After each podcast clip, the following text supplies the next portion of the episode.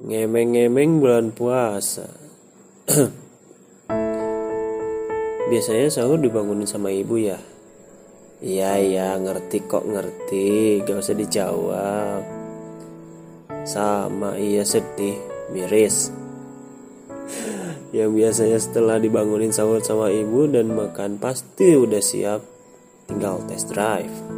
Udah kenyang. Sekarang yang masak siapa? Yang bangunin siapa? Pacar. Lah iya mending punya. Yang enggak. Masak sendiri, makan sendiri, buka sendiri.